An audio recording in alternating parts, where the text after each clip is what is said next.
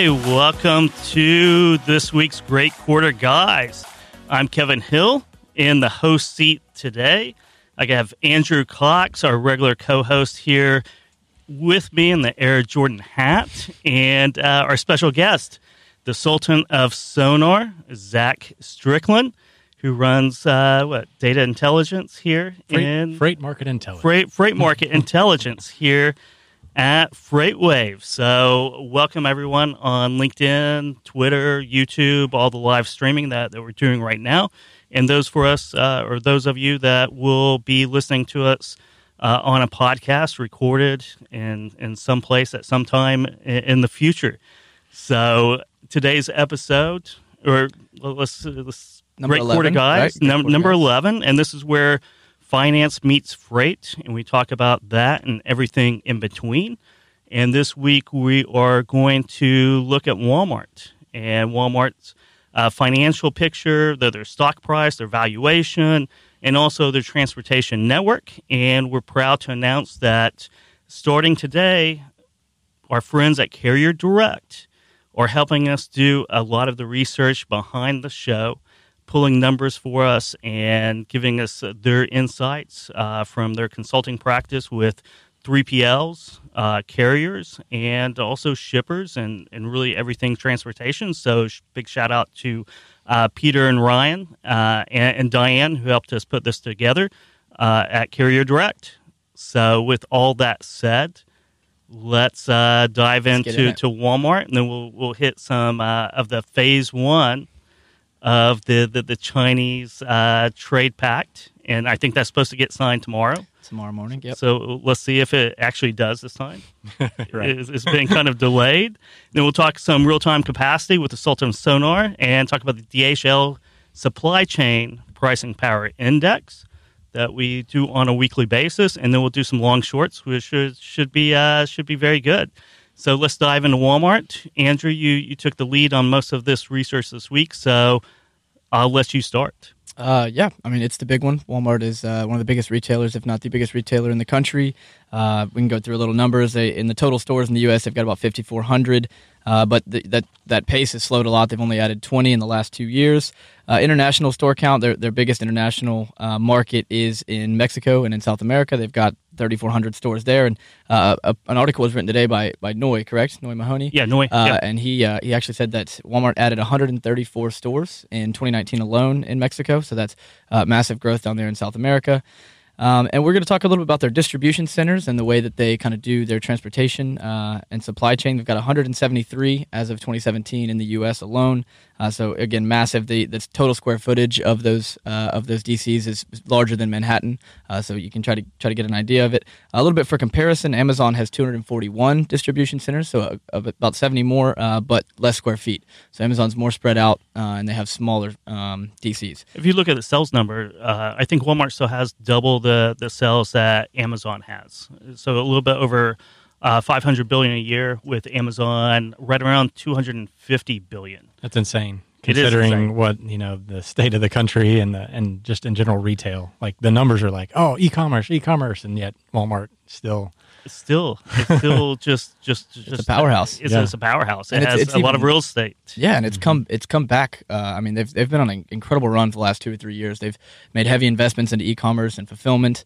Uh, you know, they've their their e-commerce has grown between thirty and forty percent each of the last twelve quarters. So I mean, just incredible growth. Forty one percent last quarter. Go yeah, ahead, I think they're they're only up to about 15 billion annual on e-commerce, and a lot of that's produce and, and grocery. Yeah. So, uh, as e-commerce goes, they're they're still in the the early stages of that. Only about one percent of their sales come through online, which is which is strange to to, to think, but Yeah, I mean, you look at a, a company like Toys R Us. You know, a few years ago, declared bankruptcy, and a lot of the reason that they just, you know, they decided to go bank or they went bankrupt was cited as being a lack of e-commerce presence. I personally have kids, so I was on I was in Toys R Us every year, you know, waiting for that. And so it's it's interesting to me to see that Walmart, you know, the largest retailer in the country, basically, I mean, their website isn't that sophisticated. It is And- not, and and I know that we we've been covering it for a couple three weeks now, and there was a, a meeting I think in Arkansas. I don't know if it was an internal meeting, and uh, one of the executives said that the way forward is to build bigger stores, more stores. Uh, not necessarily leaving e-commerce behind, but their strength is is their their store locations and DC centers. And They've done tons of research on where to place these stores too. I mean, they they didn't just plop them down in the middle of like nowhere, and you know they That's they know right. exactly where their population centers are located. Their demographic studies are really good. Um, you know where where Walmart does not scrimp on is you know doing their research on where to place things. and and to expand or, or build a bigger store, they are not shy about that. From a hometown where we had about twenty thousand people and three different WalMarts over the years, right? The, the old Walmart, you had the intermediate Walmart, uh, which are both uh, strip malls for like big lots and, and secondary retailers now. And then you have the big superstore, and there might be another one, and you might have another lost Walmart Yeah, out out there in a few years. It could be a four Walmart town over over the years, and over the stages. So they, they close them down, open them up. They, they also have the fresh markets yeah. uh, or Neighborhood neighborhood groceries, Yeah, neighborhood, neighborhood- markets. Um, so it's it's Walmart is is a big real estate holder company. I, I guess those are, are valuable assets uh, in of itself, and and also if, if you're going to set up a supply chain for e-commerce, those stores are, are great warehouses. Yeah, and they, you know, let's not kid ourselves about their e-commerce um, uh, position though. They've they, over the last few years they've made a half dozen acquisitions of, of digitally native brands. You know, Jet. fr- yeah, from Jet.com to uh, Shoes.com and Moosejaw, Bonobos, uh, ModCloth. I mean, they, they've made a lot of digitally native uh, brand acquisitions to try to position themselves uh, as an e-commerce power. Um, and and you know, lot, not all of them have always worked out. Jet.com sales have they they try to kind of push Jet.com to be a niche uh, a niche go after that. The group of people that they've traditionally had a difficult time going after the young millennials, urban millennials, um, but they've gotten a lot of the uh, of the expertise from Jet, and that's helped them build out their uh, their e-commerce platform through Walmart.com. They've had like five or six high level Jet people that are still working now as uh, head of e-commerce and stuff at Walmart. And, and basically, I, I forgot to say we we are live streaming. So if you have any comments, uh, especially on LinkedIn, we have LinkedIn up right now. So just shoot us a question, comment. Uh, we might ask a question for your opinion here in a second, and uh, we can go from there. So so going back to uh, the, their acquisitions of, of e-commerce, do you think that's the, the the right strategy to to approach? Because I mean, you're looking at uh, the number one retailer probably in America, uh, maybe in the world.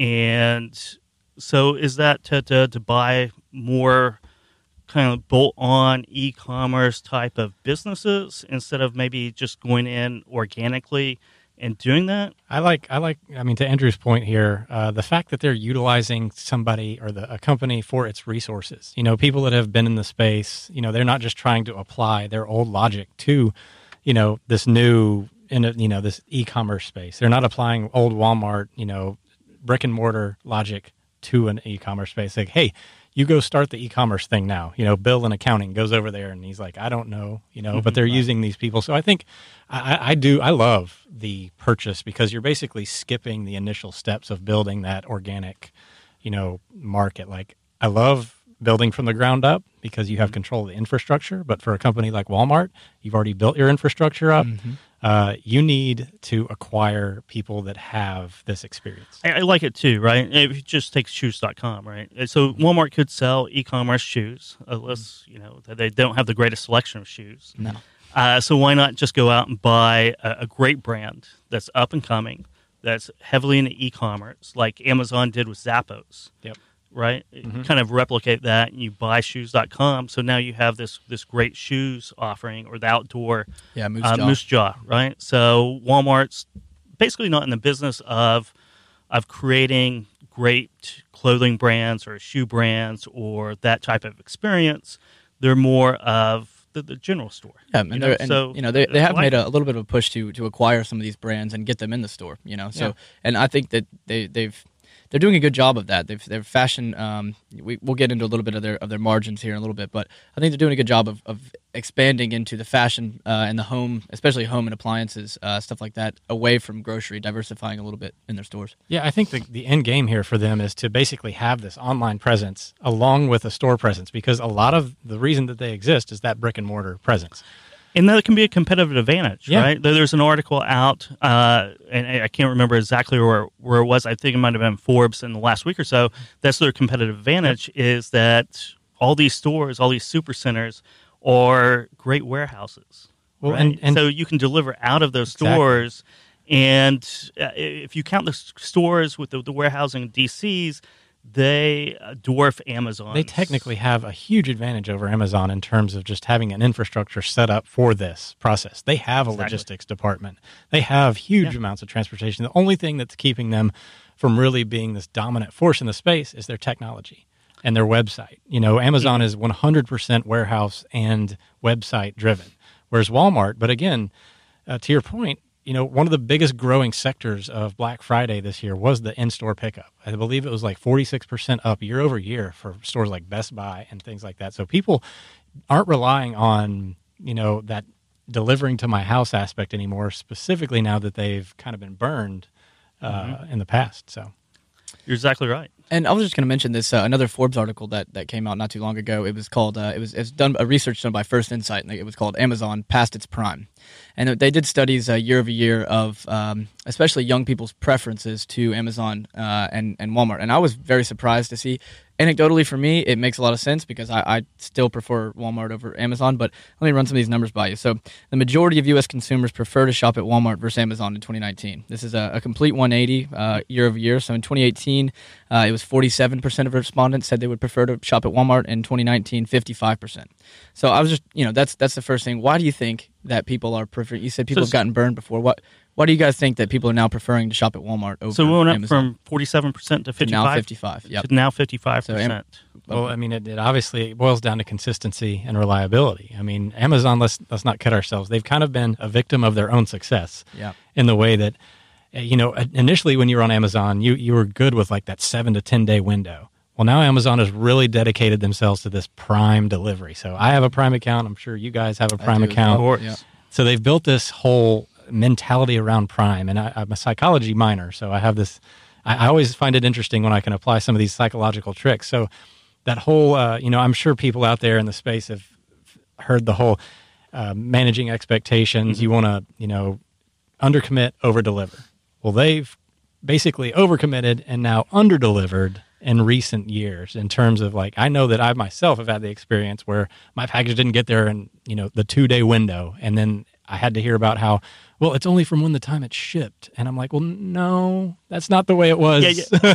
I ordered something Yeah. last night, Monday night, you know, like. 10 o'clock, and it says guaranteed delivery by Thursday. I'm like, seriously, Thursday? yeah.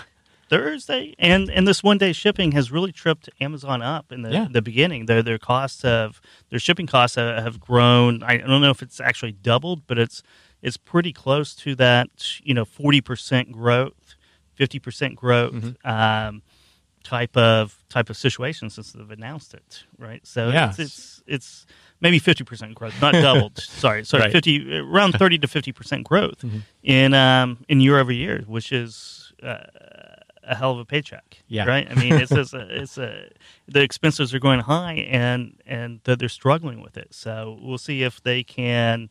You know, it's it's interesting to me to see a company like Amazon who has obviously huge amounts of power or leverage in the transportation space, uh, and they struggle when they start trying to implement their own uh, network. And this is pretty consistent. I mean, anybody that's a huge shipper in the country, you know, whether it's like a Coke, Walmart, you know, the Shaws, and all these big companies, they have their own private fleets it makes total sense for Amazon to have its own private fleet uh, to an extent. Now, in terms of figuring out what exact percentage of that they should have or not is, is another big question. But you know, they fired FedEx, so They, they did fire FedEx, a- so there's a need, right? there's a that's a big move because I, I know that they were what roughly one two percent. Yeah, of, uh, of gross sales. Yeah, of overall sales. Yeah, so it wasn't like it doesn't sound like big number in that regard, but that's a huge impact to a freight network. It is, it is, and I think UPS was struggling this fourth quarter, this this holiday season with the the excess package uh, delivery, and Amazon was as, as well because, as you said, one percent is huge on, you know, two hundred and fifty billion. Uh, it's, it's that this gets Yeah. to a big number, right? And that's another thing. Walmart, you know, they they know transportation. Yeah, they have a they- whole section. Yeah, yeah, They, they run probably. I, I think the certainly certainly trucking fleet, like a Class Eight, you know, drive in trucking fleet. Uh, they, I think they have reefers too, uh, but they, they certainly they, they have the largest private fleet. Yeah, I think they Yeah. got nine thousand drivers. Yeah, uh, yeah. In, in October, that was yeah, the number that I and, saw. and and basically, uh, uh, Dooner and Chad on what the truck yesterday. Yeah. Uh, uh, Dooner's in this this whole thing about or or Walmart drivers pay too high. Yeah. and uh, and it was it was based on a call in from our uh, Sirius uh, radio show that that that airs on on Saturdays, and that they pay a really good wage to the drivers. Yeah, it was eighty two five, I think. Was it, or they just raised it to eighty two five or 80, 87 or something? It's, It's very high. good. You, you can hear them on satellite radio advertising consistently. It and is- it's in the eighties. It's one of the best. it's If you're a driver, it, it's literally like the gold standard. Like it's what you want to drive for, and it's largely it's not just about the money, but it's their dedicated routes. Yeah, uh, stay close to home. Well, you can you you know where you're going to be on a Yeah. daily basis, and that's I mean that's really what Walmart uh, is kind of capturing right now. That momentum from knowing that Walmart's going to have the item that I need when I need it, you know, so they can they can hold on to that, and that's where Amazon has been struggling here in the last uh, several months. It is. They have a great vendor network too, so that the driver knows he's going to deliver at a Walmart DC, and he's going to probably pick up for from one of the vendors, right? One of the the thousands upon tens of thousands of Walmart vendors, everything from like garbage uh, garbage bags to uh, TVs, even right. So Yeah. you know you're going to go pick up this at at one of these vendors. You're going to come back to another DC or maybe the same DC that, that you left from your your home base, and it's a very regular route. And private fleets, that's the reason why their turnover is One of the min- lowest, Yeah, yeah. minuscule compared to the 100 percent plus But most that's, turnover again, on, on for hire fleets. Yeah, that's for hire fleets versus private. I Mhm. mean, most of the time, private fleets do have much lower attrition rates, regardless, because most of them are in that same space of being dedicated uh, A to B, B to A type runs. Um, now, the thing is uh, about you know comparing them to that, like the outside. Now, if you're a for hire carrier for Walmart, you're not necessarily super excited about going to a Walmart DC. True, true. I've, I've brokered a lot of loads in and out of uh, Walmart DCs, And it right? depends on the DC. It's very DC specific. So That's what I, I've been calling around a little bit this week, talking to my, my broker friends and and getting a, a highlight because it's been a few years since I, I've worked with uh, Walmart or, or DC, and it is it's very independent. That they run very differently, and that, that's something that, that you would think that would be more standardized, but they run they operate much differently. You know, Yeah. there's there's different loading type of, of situations and if you can have your doors open, if you're running refrigerated, for how long it can it can vary. Well, it's like it's like greatly. any it's like anytime you outsource any service for your company, like you lose a little bit of control. Uh, you you have a little bit more flexibility. You're controlling costs effectively because you're basically trying to say, I don't want to be exposed when the market, you know, drops below a certain level, but I want to be able to be covered when the market gets super hot. Now, what that does though is now that you have these outside carriers, they don't know your processes. They don't know, you know, they don't have the timing down. That Walmart driver knows exactly where he needs to be. He's been doing it for years, as hence the low attrition rate. Yep. Yeah. The outside carriers have other customers that they're servicing, and they have other networks that they're trying to balance out, and all these other different processes. It's, it's good too because if you're a Walmart driver, you go to the DC, and the DC is ran by your coworkers. Yep. Which is a, a much different relationship between a typical dock worker or warehouse worker and and driver. And whenever you go to your vendors, you're a customer. Yeah. Right. So it's it's a very different a very type different of dynamic, dynamic, which is which is much better. And that's the reason why more seasoned drivers Mm-hmm. uh, get the the job, whether it's with Walmart or another private fleet Yep. And in the for hire market, uh, especially large for hire carriers are hiring out of school.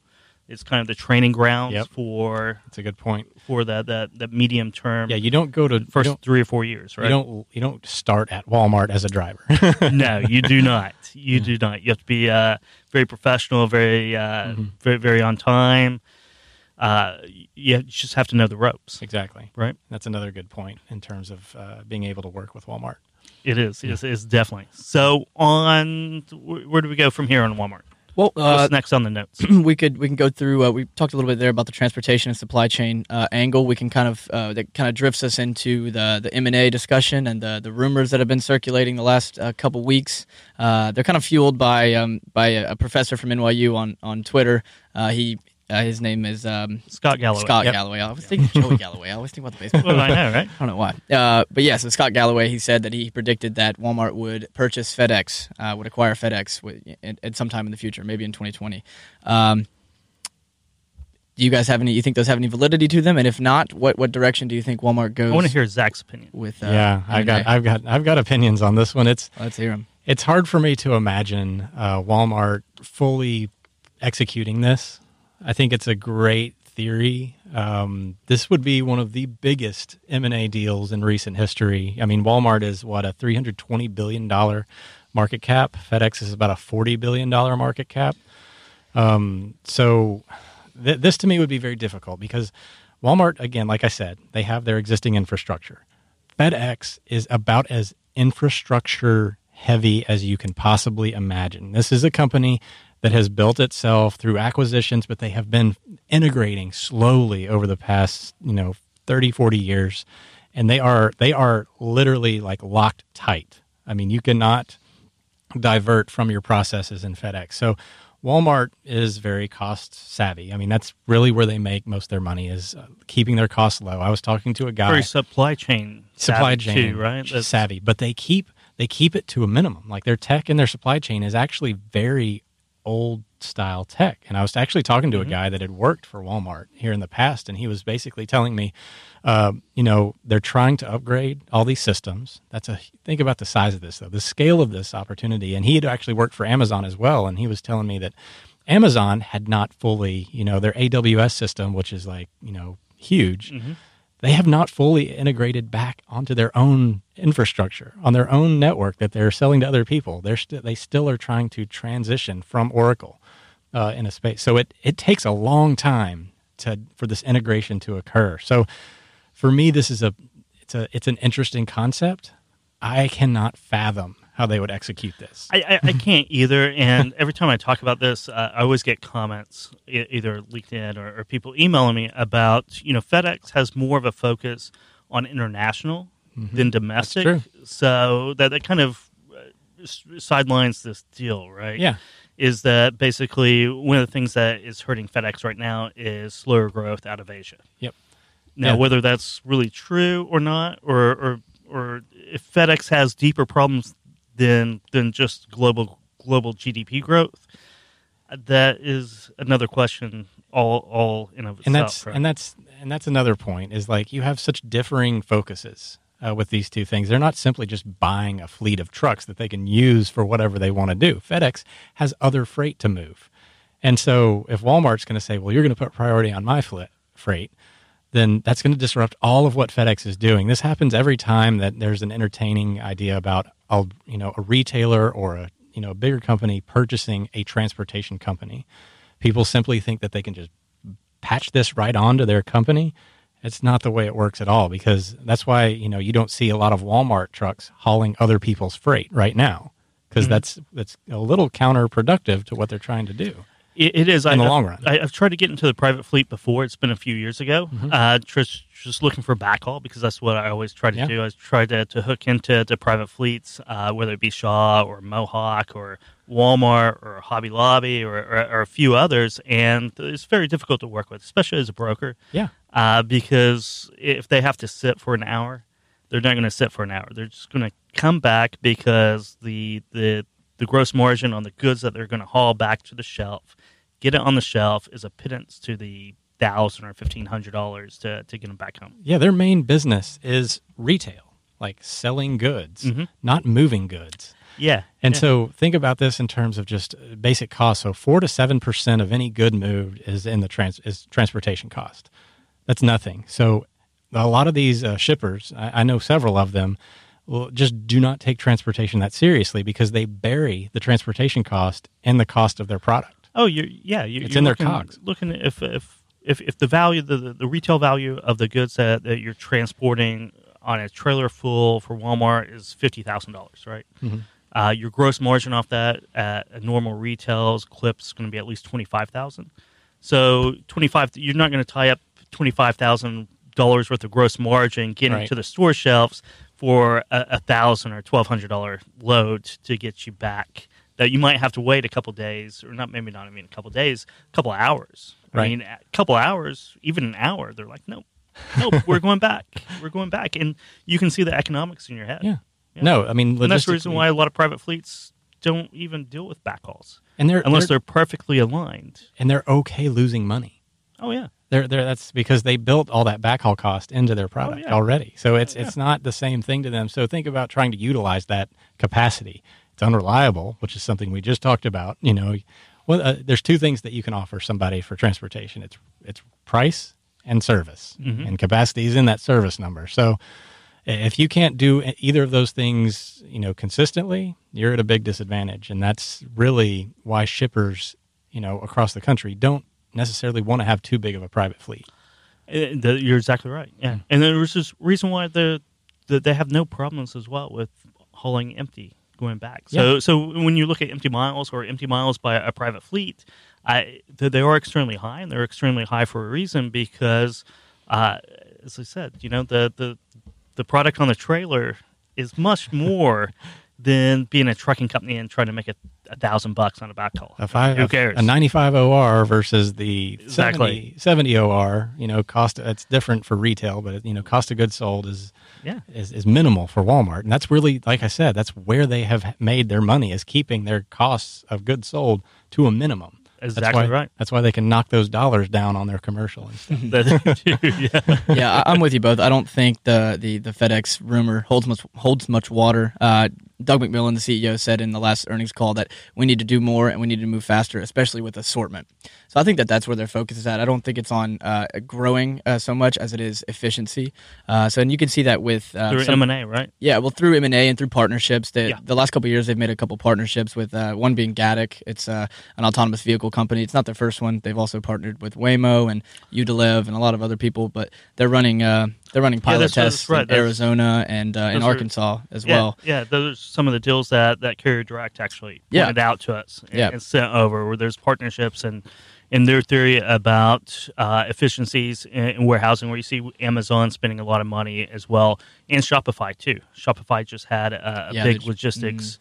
It was a robotic or automation Yeah, in, in remember the name of it. warehousing. I, I wish I could. Is, is rivers some three rivers or five Yeah. rivers?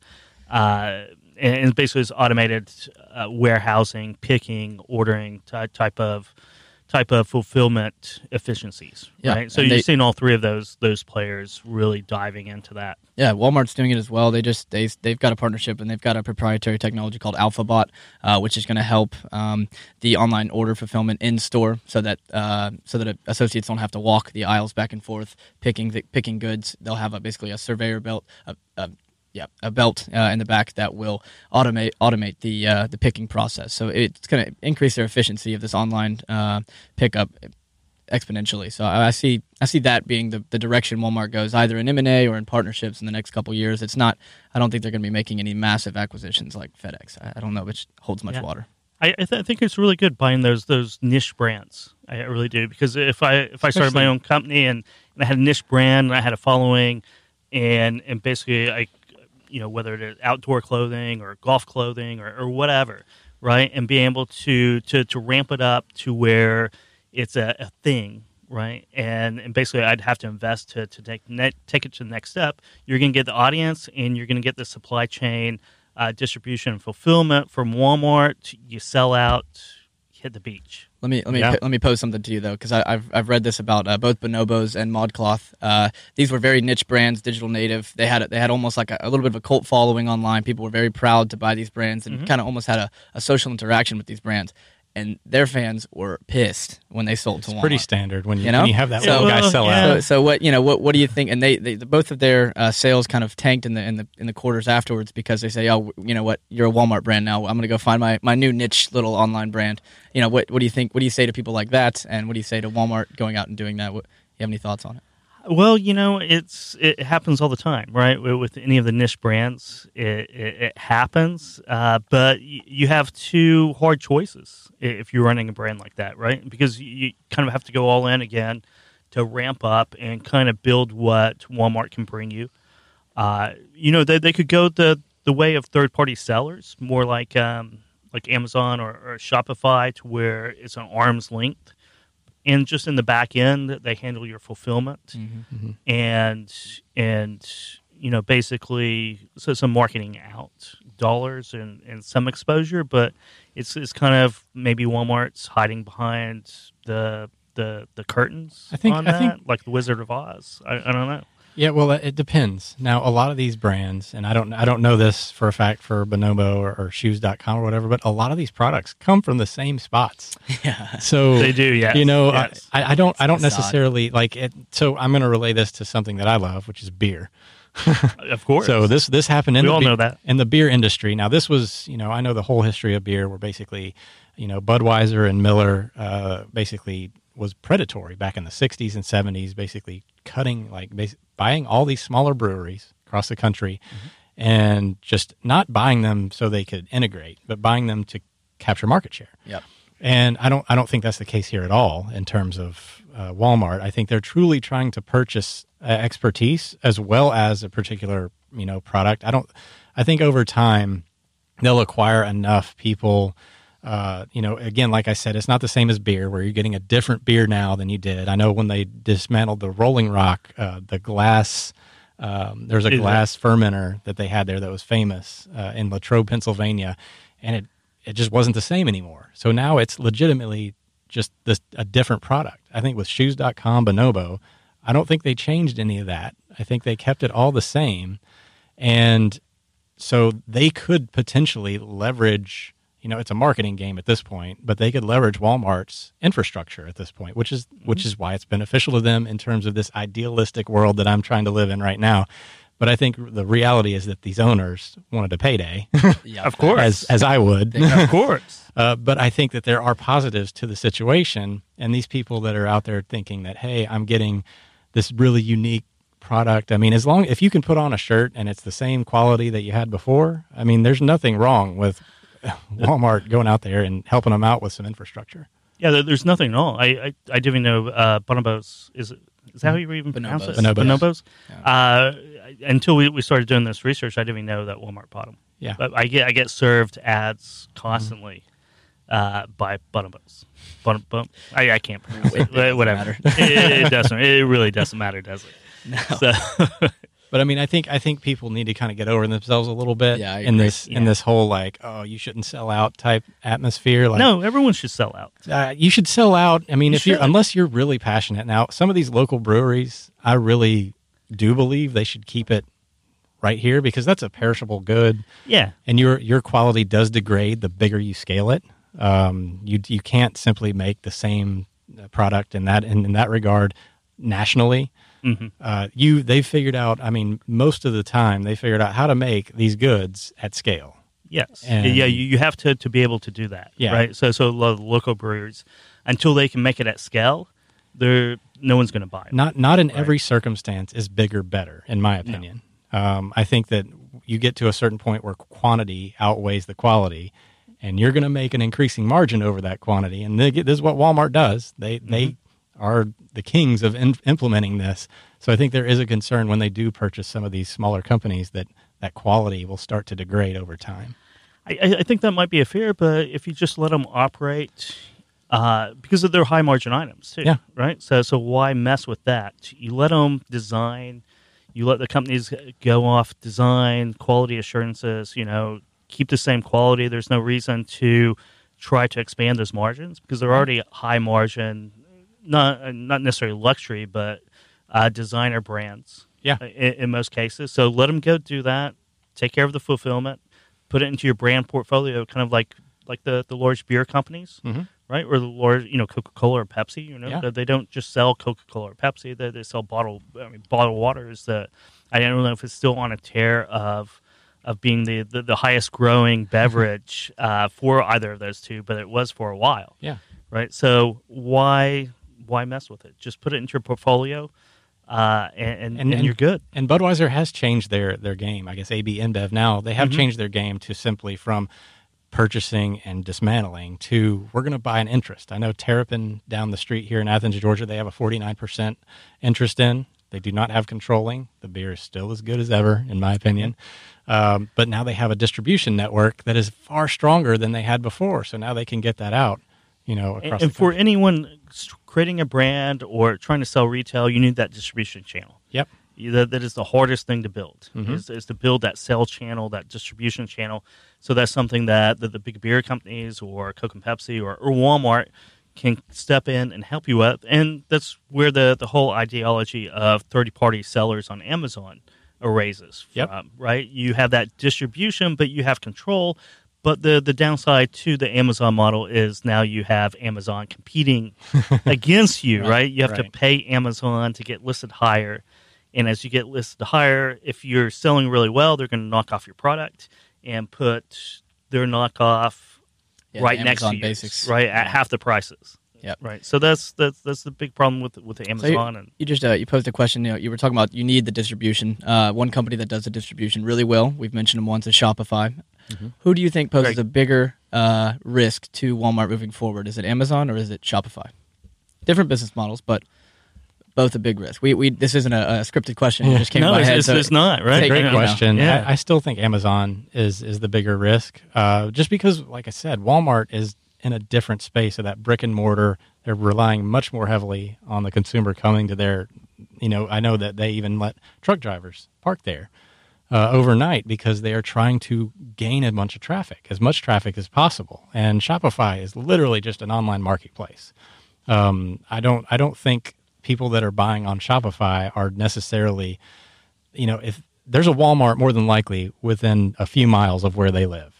so yeah, fifty five hundred stores. There's, Yeah, there's so- somewhere. so the idea that this online marketplace is really going to threaten them that significantly without a huge amount of distribution like leverage, which Amazon technically can build and will probably continue to build here in the near future, which is the biggest threat to Walmart moving forward. Now, I'd be interested, Andrew, in hearing what you have to say because you just said I prefer Walmart over Amazon. I do. I prefer Walmart over Amazon. One, I think one of the biggest issues is uh, well, t- two things. My mother is a Walmart aholic, so I grew up going to Walmart three times a week with my mother. So uh, I have I have my roots in Walmart. Uh, See, two, I got mad at my mom when she dragged me to go shopping. I Oh, see, I, would was love like, it because I, I would just run off, and then she'd have to call me over the intercom. Andrew Cox, please come to the front. it happened. It happened weekly. Uh, and then second, I live on Signal Mountain, so I live half a mile from a from a, Everything. from a nice Walmart. So I go. I mean, and there's actually a stat that I didn't get to mention from that um, Amazon um, past its prime article, and said the percentage of customers that visit Walmart in store at least four times monthly has increased uh, five percent year over year, so from 58 to 63. So 63 percent of people say they go to Walmart four times a, a month. I mean, I go like four times a week, so I'm definitely one of those people. Uh, Kevin, you're, you're giving you were giving some funny looks while he was uh, giving the giving the Shopify argument. Do you do you disagree no, I, with him? no, I, I, it's not that I disagree or, or agree. I, I just came up with another question that let- let's flip this on a head, Okay. on its head. Right? Is should Walmart buy Shopify? Now that I don't- is a great question. Right? I love that because that actually is much more symbiotic than the FedEx model, in my opinion. Yeah, and it's about the same price too. The, the, Yeah. the market caps are, are both uh, right around forty billion dollars. You're right? probably going to So get a little bit more of a growth expectation out of the Shopify. because you they're- will, Yeah. you will, and, and they're losing money. So, Mm-hmm. but that doesn't matter, right? Because you're buying that expertise.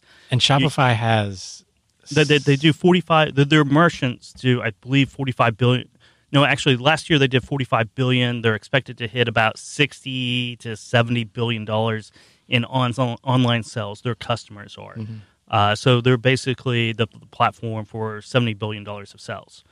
Uh, so, little Yeah. background. No, that's great. The that's a great idea. I actually love that. Yeah. I mean, I haven't done any research. on Let's start so- the rumors right Sounds now, right. right? It's happening. Uh, let's, Yeah. let's start the rumors that, Second that quarter. Walmart should buy buy Shopify right But that's that's too uh, totally like it's. They both specialize in what the other doesn't. Yeah, and they both have like so shopify obviously is growing their logistics situation um, with their model and walmart needs that specific model for uh, moving forward to compete in the new e-commerce space. It So- reminds me a bit of the uh, the Visa and Plaid acquisition today. I don't know if you guys have seen. I so, saw that, So yeah, Visa bought. Plaid, but and Plaid is a uh, is a connections uh, platform that basically, uh, if you want to connect your bank uh, to your Venmo account or to your PayPal account, they are, they create the existing software to connect things. So it reminds me a bit of that, in which Mm-hmm. Visa has its expertise in payments and in processing, but they need the connection to to other banks. So I think there's a little bit of an analogy there, but. You know, Scott Galloway also said that the gangster move would be for Shopify and FedEx to to, to merge. So you don't you don't see that one going. Well, they're, they're Toronto-based companies, so that's that's never going to happen. No. But, It- it's uh, never going to uh, happen. And I, I don't think you companies. can sell the uh, the, the the airplanes, right? Mm-hmm. Uh, I, I think the last time we, we talked about this this topic a couple of weeks ago, me and JP were talking about it, and someone uh, LinkedIn while we were on the show saying you can't sell, you know, the the, the airplanes assets to a foreign company or not a com- well, a foreign company in a. Yeah, foreign country, right? Yep. So I I, I I think.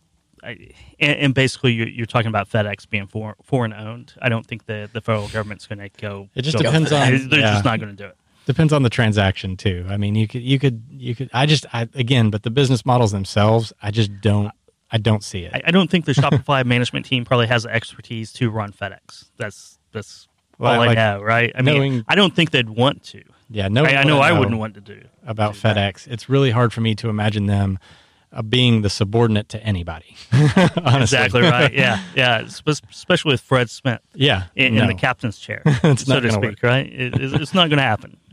not going to happen. So Any last words on Walmart? No. Anything else? No, no. don't. Let- Let's, let's Good to go. run into trucking capacity. Let's talk about the Yeah. DHL supply chain price and power index real quick, and then we'll we'll hit the, the trade. Yep, that's good with me. Uh, Yeah. So we're at 40 this week. A quick refresher. So uh, we have a gauge all the way zero would be all the power to the shippers. 100 would be all the power to the carriers. We're sitting at 40 now, which is which is near a balanced market, but we think that's probably going to keep going towards the shippers. Uh, when we did this, we started doing this back in September. We were uh, we started near 40, and then it just sequentially fell week after week towards the shippers. It made a big run right before Christmas. Uh, it made it all the way up to 45, nearly a balanced market. But now capacity is getting back to normal. It's loosening. Uh, Zach, what are you seeing? If you were a, if you were a broker or a carrier, where would you be going uh, in the country to uh, to gain some pricing power? So right now, there's not really. Tell many us about places. January. Yeah, yeah, tell, Jan- tell us about January. Let's Yeah, just we- swap January stories in, in a freight broker. Yeah, we've- an asset base. Yeah, we've That's we've, much more fun than talking about where capacity is going to pick up in January.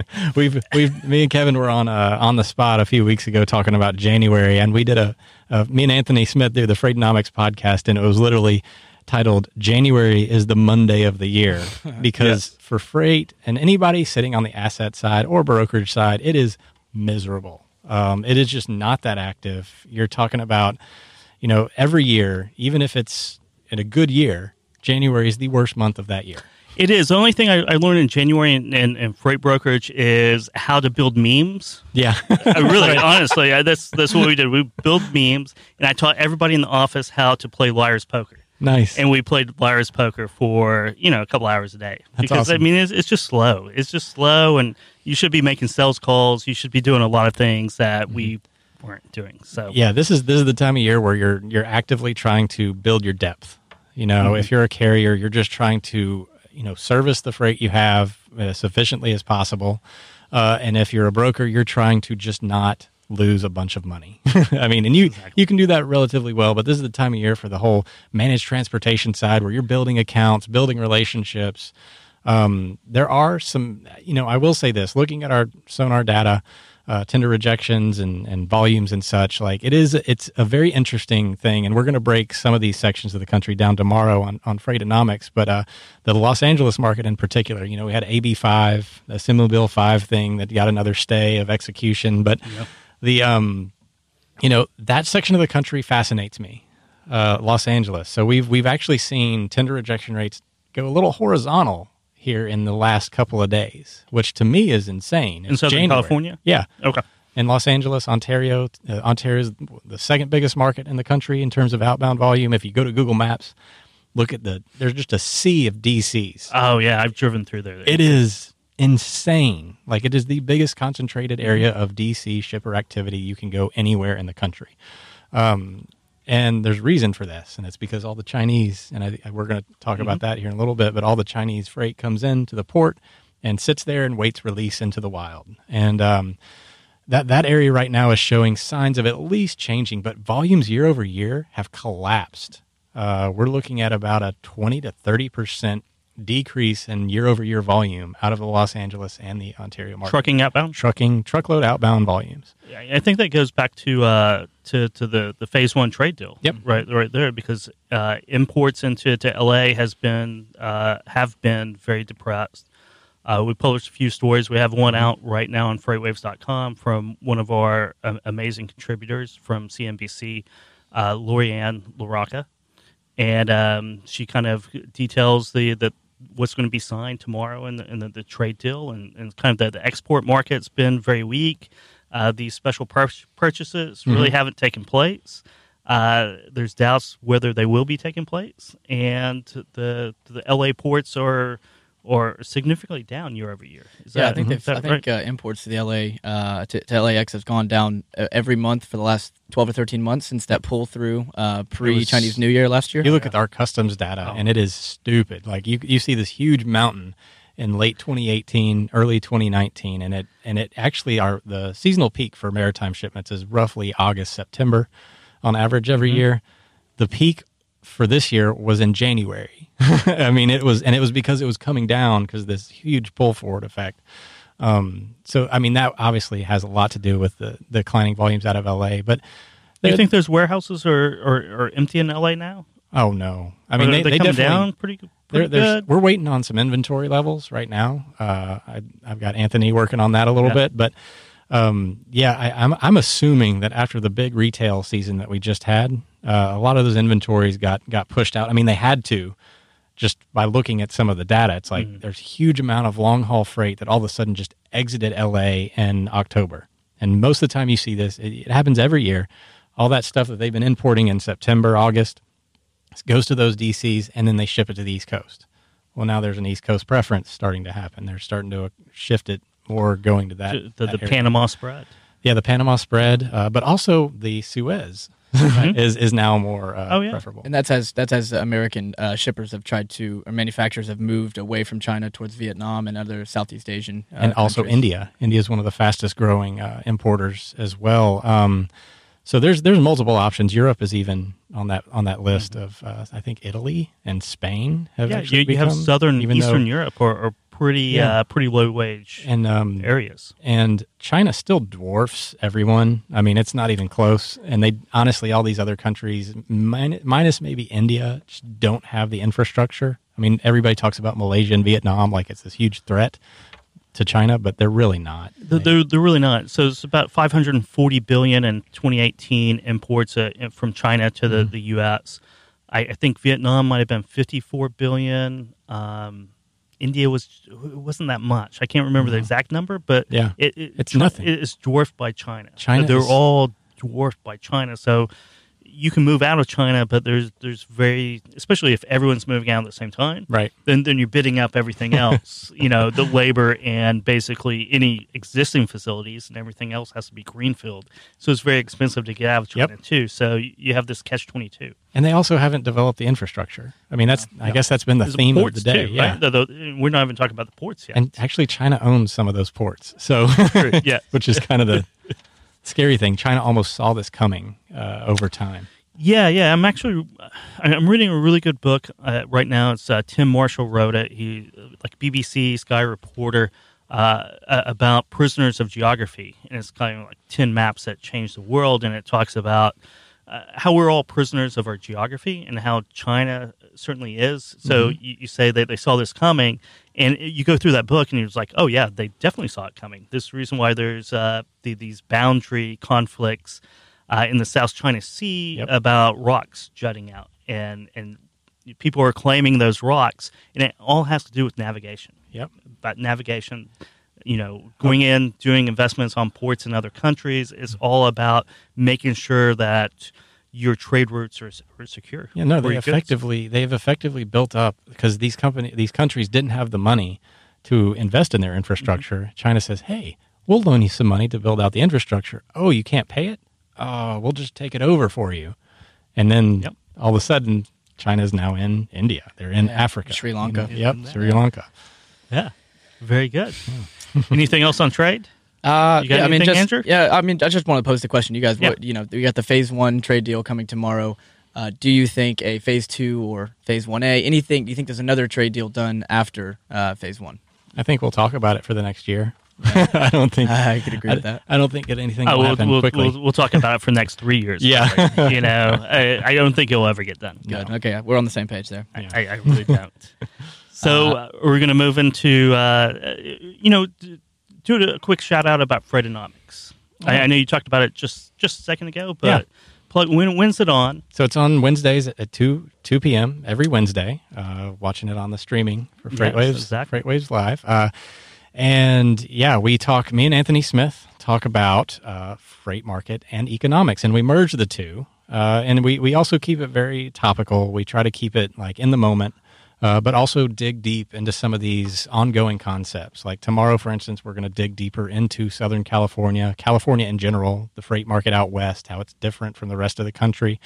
Uh, we're going to break down, you know, percentages and, and what it does, like how it ripples into the rest of the country, et cetera. Uh, This is this fascinating to take one market, which Mm-hmm. is a, a huge market, the second largest. If, if you put L.A. and Ontario markets together, is that the, the They're the number first. one? They would be the biggest The, the biggest. single. I think Chicago Joliet, which is Mhm. Chicago effectively, uh, they would be the second biggest uh, in the country. So, I mean, in terms of freight volumes, Los Angeles is a very has a huge impact to overall capacity because you think about the way that you have to operate out west is 100% a 180 degree turn from operating out east. It is. It, it it definitely is, especially once you get out, out of the L.A. area and you, you hit I forty yep.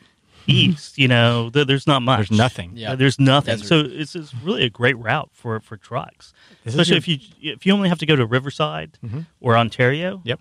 And you miss L.A. traffic.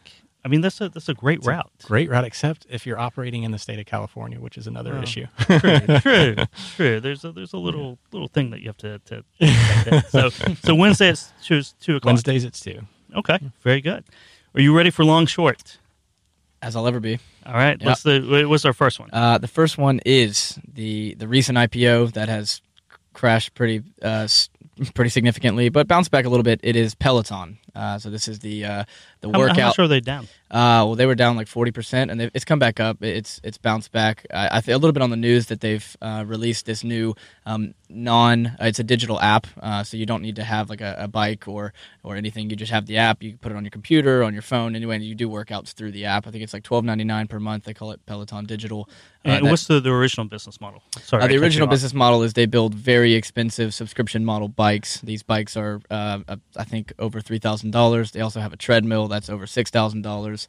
Uh, they're getting into the mirror as well. Um, that's like a workout mirror uh, in front of you. which Those is are, really cool. Those are actually really cool. Uh, those are thousands of dollars as well, wi- wi- If- I think along it's with like a fifteen hundred dollars with the I think it's like a forty or fifty dollar subscription. subscription per, per per, month. month. So, uh, are you long, short, uh, Peloton? Do you think that this business model is sustainable, or is this just a product line of, of a bigger company? As it So so basically, and and they charge a sixty dollars subscription fee for the, the television that goes in front of you that has uh, a high, you know, it's it's it's basically well done content with. I don't know if it's celebrities that, that does it, but it's well known people in the, the exercise and fitness Right.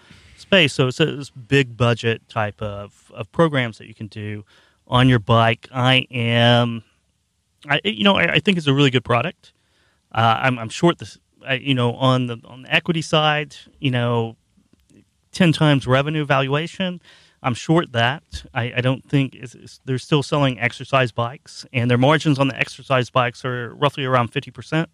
Uh, same with their subscription model, which is kind of high for uh, basically online content to only have a fifty percent gross margin. So, but I, I think it's it's a it's, it's well done. I, I think it's it's probably going to end up being a product in you know uh, of, a, of a larger uh, ex you know exercise company or probably not exercise company, but uh, of something maybe Walmart. Maybe Walmart buys them, right? I mean, I don't know. I think I, think don't you're know. spot on there. Actually, Yeah. I, I, I think that they're- Valuation's rich. they're a little too expensive. Uh, their costs are a little high right now. They need to be part of some something else. I think the technology is great. The concept is wonderful. Um, They're and, niche, though. and and people are going to work out.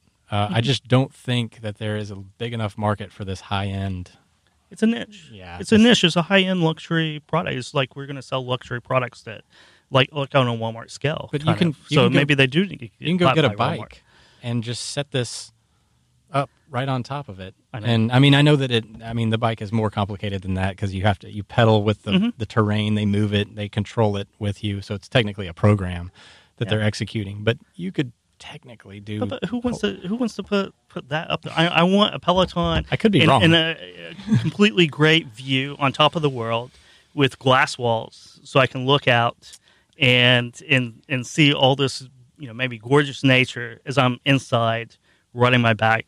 Watching my video screen, I- or at I- least that's how the commercials portray. Yeah, So right. I, I don't know. With a yeah, with a beautiful girl on it. It's, I guess I would Yeah. love That- to hear what the market cap on these or the market value The industry- the industry TAM. value the Yeah. TAM is for for the exercise, the fitness equipment because I think a lot of these people are already fitness heavy that are buying this. I, I do know that the, uh, the, the the fitness product industry of unused equipment is about ninety five percent of that, one hundred percent TAM for the fitness industry, right? Because Used. most people unused, they, they just it Oh, just oh, oh, sits yeah. unused in a Yeah, yeah, corner, yeah. right?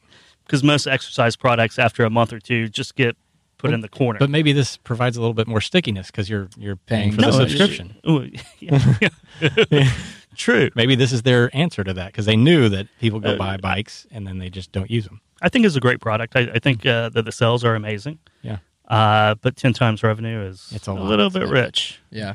No, I mean, I, I think that it's. um I like the idea of Peloton. I don't like the, the price of Peloton. So I think they, if they can continue to diversify, and I, th- I think Peloton Digital at twelve ninety nine, that's a good product. I think sitting in front of your, your TV screen in your in your living room, that's good. I think that if they continue to di- diversify into smaller things, especially subscription based stuff, But they're and, premium and I, I have, brand. I have one more thing. I have one more uh, point about the subscription model. Yes, their gross margins are really low uh, relatively for that content. But um, if you look at the, these the progress people are making in deep fakes and using AI to build programs, I think if they can build out or even acquire a company in which they can automate a lot of that process, where they have to stop paying these you know well known fitness athletes to do these programs, you see those gross margins really incline.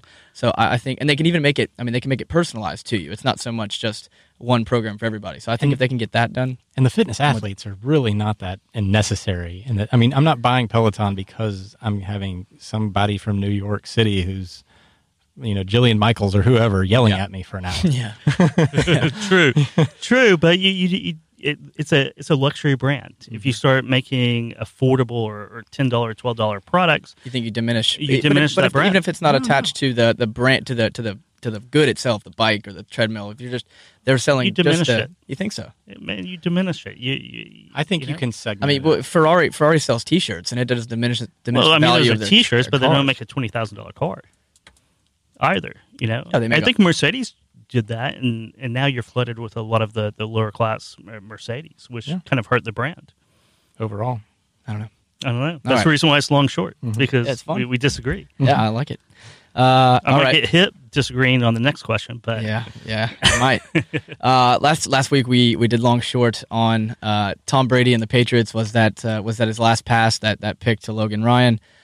This week, our long short is: Will the Titans be in the Super Bowl uh, come February? Will they win this weekend in Kansas City? and we have two Titans fans sitting in here. So, Kev, start it off then. Yeah. well, no, I'll just We'll, take, fin- I'll we'll finish take it on a good note. You take it on. You finish. You take, Okay, take- I'll get the take bad news out of the way. Uh, I, I think if uh, Derrick Henry keeps uh, Patrick Mahomes off the field long, uh, if not, i- if Patrick Mahomes and the Kansas City offense gets uh, gets time on the field, uh, this is going to be a long day for Tennessee. Short and succinct. Yeah, I mean, Tennessee getting behind would be obviously a big problem. That so would be a problem. Kansas City has proven that they can jump out on people. And Uh, come back and after come large back, yeah. deficits, right? Uh, yeah, they, they they did that to Houston. I mean, I was like, I blinked and they were back up. Yeah, Yeah. I mean, I that was- was insane. I was at my house and it was 24 to nothing. I left, went to Universal Joint. It had to be five minutes later. Yeah. I get there and it's 24 21. I was like, what in the. Uh, of course, I'm long. I think the Titans going to be there. I think. Uh, I, I hope we get. I hope if we if we get the coin toss, we keep the ball. We get a seven minute drive, put it in with Henry. Uh, I don't want to see us get behind early. We are not built to come back from behind. Um, but hey, uh, But if you I- can run I'm- the ball I'm and keep, confident. keep, Keep- Kansas keep 'em City off, the the field, eh, Tennessee can win. It'll be an amazing run. Well, it's a matter of defense on the Titans side. and they've It- been it playing is. lights out. And, and the Titans, uh, the Titans historically against Andy Reid, we're eight and one. Really? Yes, uh, nice. between the Eagles and the Chiefs, we're eight and one. But Somehow. Oh, but Somehow. that's the Eagles. uh, but mo- but, Oh, but those three or four of the high-powered. wins, yeah, those were good. Yeah. Eagles. Yeah. He went to like The Eagles five never been NFC good. championships. No, Yeah. They were they were real good. They could never win a Super Bowl, but they were good. Sure. Well, that's all so I got. yeah, that, that's it. Um, thanks everybody for listening. Uh, again, Kevin Hill, Zach Strickland, our guest and co-host Andrew Cox, and thank you again for all the research and segments and contributions from Carrier Direct. And uh, we'll see you next week when we'll talk about finance and, and freight and maybe a little bit of, of football. If Tennessee wins, if they don't, we might No, we're never over talking that. about football again at that I, point. I know, Uh, right? hey, if, if So- you guys have a, a company suggestion, by the way, we, we're open to many suggestions of companies Yeah. to break down. Please uh, email us or li- yeah, on uh, LinkedIn or anything. you know, yeah, Cahill, so K H I L L at freightwaves.com. If you want us uh, to cover a company, just uh, shoot me an email. Again, LinkedIn on any of the, the live feeds or replays of feeds that you see on social media. Uh, we're always checking that. So uh, we will go from there. See you guys later. All right.